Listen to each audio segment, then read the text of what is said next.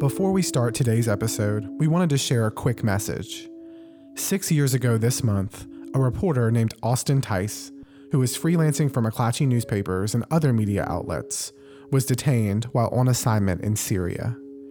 On this anniversary, our One McClatchy Company motto means more to us than ever, as we Out Here in America and the Sun Herald stand firmly with the Tice family and hope for Austin's safe return. Here's his mother, Deborah, describing the battle to bring him home. We never would have imagined that we weren't going to know anything about where he is or who's holding him.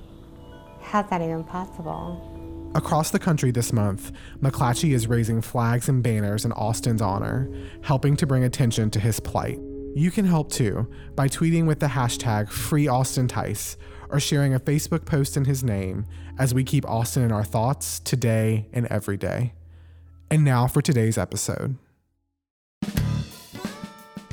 Hey y'all, this is Justin Mitchell from the Sun Herald in Biloxi, Mississippi, and this is Out Here in America. This week, we're going back to college with Austin Gaddis, a former president of Kappa Sigma at the University of Alabama, and getting the inside story of being closeted inside one of the most influential fraternities on campus. I, I knew that in order for me to have the experience that I really wanted, that the Greek system was what I needed. Years and years of hiding his identity at home in Scottsboro, Alabama, had made Austin feel trapped, and it taught him to try hiding again within one of America's largest Greek systems. And, and I found that I could hide myself more if I took on things like leadership roles because it allowed me to just be more of the facilitator instead of the star of the show. But there at Alabama, Austin also came to grips with his true identity, and along with other gay men throughout the university's Greek life, became part of an underground dating network that thrived right under his brother's noses. There was this whole subculture of fraternity guys that finally, you know, for the first time were able to interact without it being by something like word of mouth. Austin lives and works today in Washington, D.C. He sat down in our studio there to talk with me about mothers, brothers, and some of our favorite podcasts while bringing it all back to identity. Stick around on Out Here in America.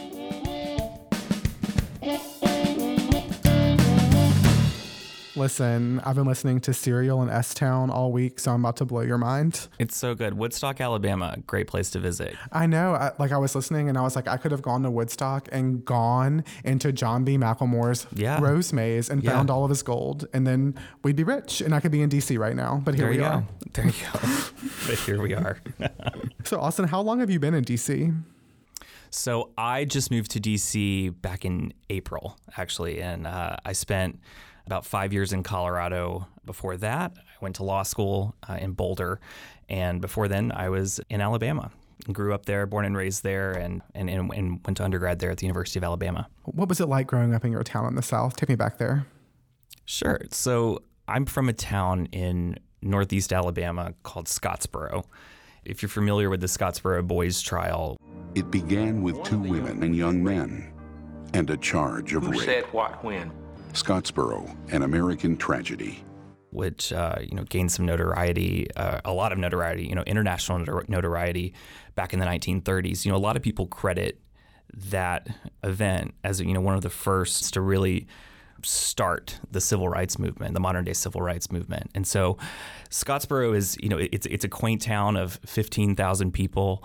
It's one of those places where you know, people go to the football games on Friday nights and go go to church on Sunday mornings. And Scottsboro was always this interesting town that even as I as I saw other areas within the state, I never found somewhere quite like Scottsboro. And you know, it's by no means like Boulder, you know, Colorado, which which I lived in for a couple of years. By any means, it's but it's one of those places where you feel that you can go back home. I can relate a lot. I worked at a gas station for 10 years, and my coming out story revolves so much around this gas station. These like redneck dudes who were like, you know, you're gay a long time before I would admit that I was gay, but then them being okay with it as I grew up and as I was gay. And it really has kind of helped me like not hide who I am in a way because I didn't come out until college because I was so scared. And then once I did, it was just like a well, these people knew the whole damn time, you know? Yeah, it's it's a, it's such an interesting conversation to have with people. I, I go back and forth as, as to how I feel about people saying, "Well, I always knew," as if there's some sort of stereotype or or perfect mold that all gay men fit in, and, and I, I fundamentally disagree with that. But but I, I see where they're coming from, and I think with me it was I felt trapped for a long time, and and I was scared to talk about what I was feeling.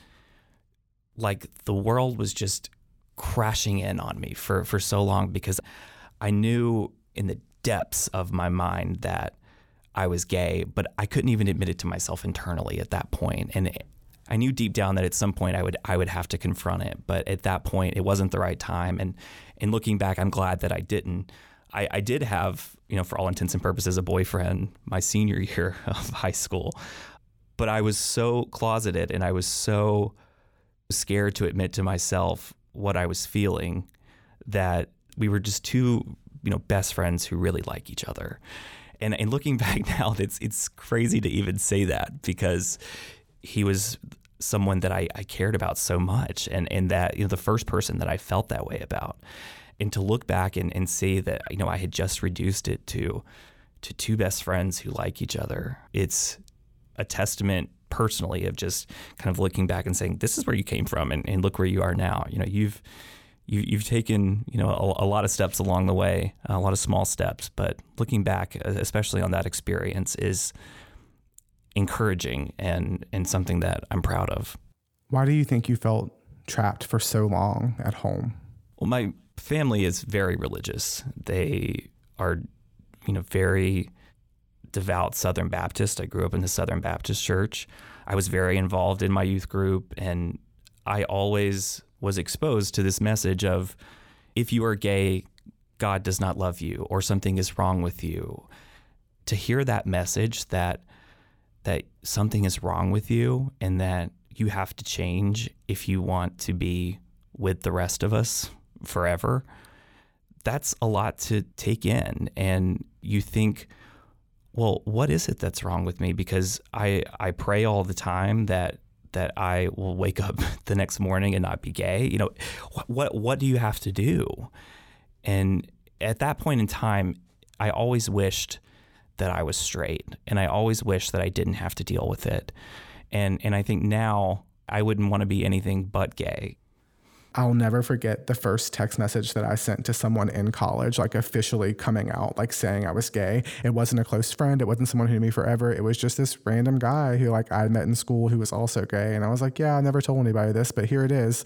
And when you think, when I think about in those instances, it's just like, wow. Yeah, it's it's such an interesting thing, especially to meet someone else who is going through something similar. So I, I remember th- there's this one guy who I met through this like Facebook and I remember finding this one guy through this group and I met him my senior year of high school and it became one of those things where we started talking back and forth on on Facebook and then you know ended up texting back and forth and it came out just kind of implicitly along the way that both of us were gay. Yeah, it's just like word vomit. Tell me about your first coming out story. Well, it was in a text at TGI Fridays. Right.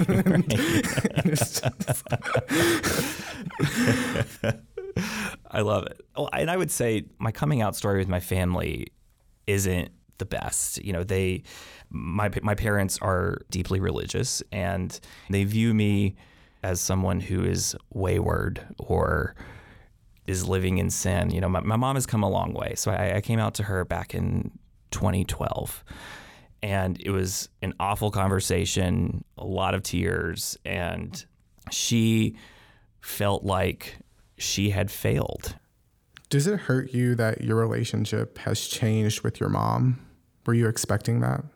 Yeah, I was expecting it. And and of course it hurts. And I think what I've learned from having these conversations with my mom is I, have learned how to talk about my identity and, and who I am you know, I've learned how to defend myself and, and not apologize for who I am, but I've also learned to approach it with compassion.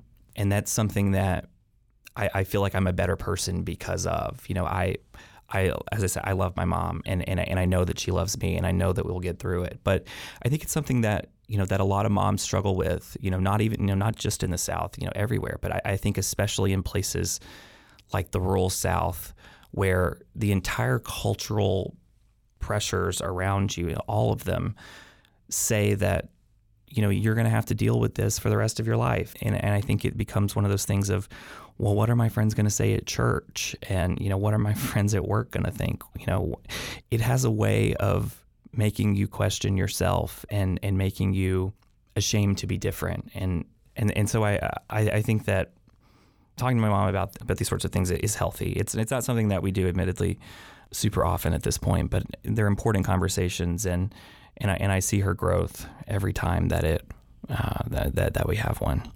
Was finding your identity and being able to talk to your mom so openly about who you are, did you find a lot of that in college at Alabama and Tuscaloosa? Yeah. College is one of those places where you find out obviously so much about yourself, but you also find out a lot about the type of people that you want to associate with.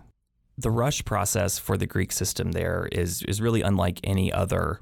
For guys, it's an open rush season that typically begins in April you know, you're a senior in high school and, and going to rush parties. And as soon as my mom would let me, you know, which, which, which was my junior year of high school, I was going down for rush parties. Oh my God. Do you remember your first rush party? Tell me everything.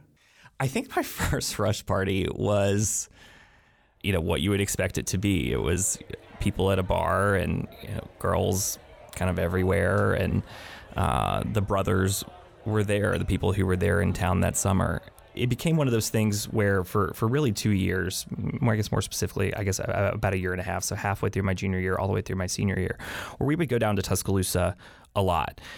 Because so much of campus identity is wrapped up in the Greek system, it just became something that I, you know, if I was going to be at Alabama, of course I was going to rush.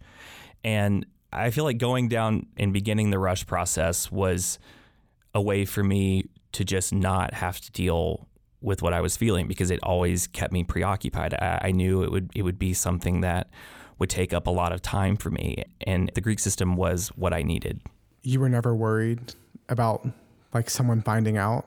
That fear was always there. I did everything I could to mask any sort of indication that that I was gay. You know, I you know was really conscious about how I spoke and how I carried myself and you know had girlfriends and did everything that I could to blend in with my pledge brothers and the people who were my age.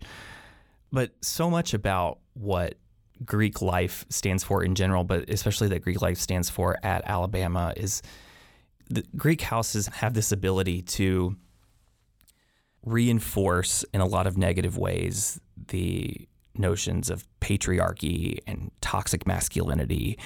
And I, I took a lot of pains to just really, you know, not stand out, especially when I was a pledge, because I was I was terrified that, you know, that someone would find out that that I'm gay and, and I would be dropped. And so it was it was really important for me to be initiated before I let my guard down even a little bit. And even at that point, after I was initiated, I did everything that I could to to make sure that that no one would find out. So you just played the game. Yeah, I played the game and and I enjoyed being around a bunch of guys all the time. Uh, I enjoyed the the social aspect of it. Uh, I was elected president of the fraternity my junior year, and I loved it. And and that was another way that I could just focus all of my energy on everyone else so that no one would focus on me. did you did you find yourself in a healthy state doing that? Not at all. And that is what led to me coming out when I did.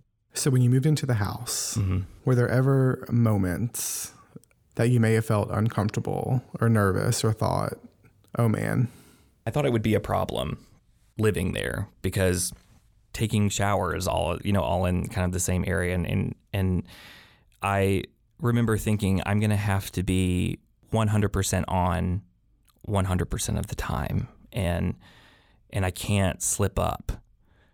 And, and, and I feel like at that point, it, it was such a routine way for me to carry myself that I was able to do it. And, and I lived in the fraternity house for two and a half years. And so it became another way that I could distract myself and not have to show my hand.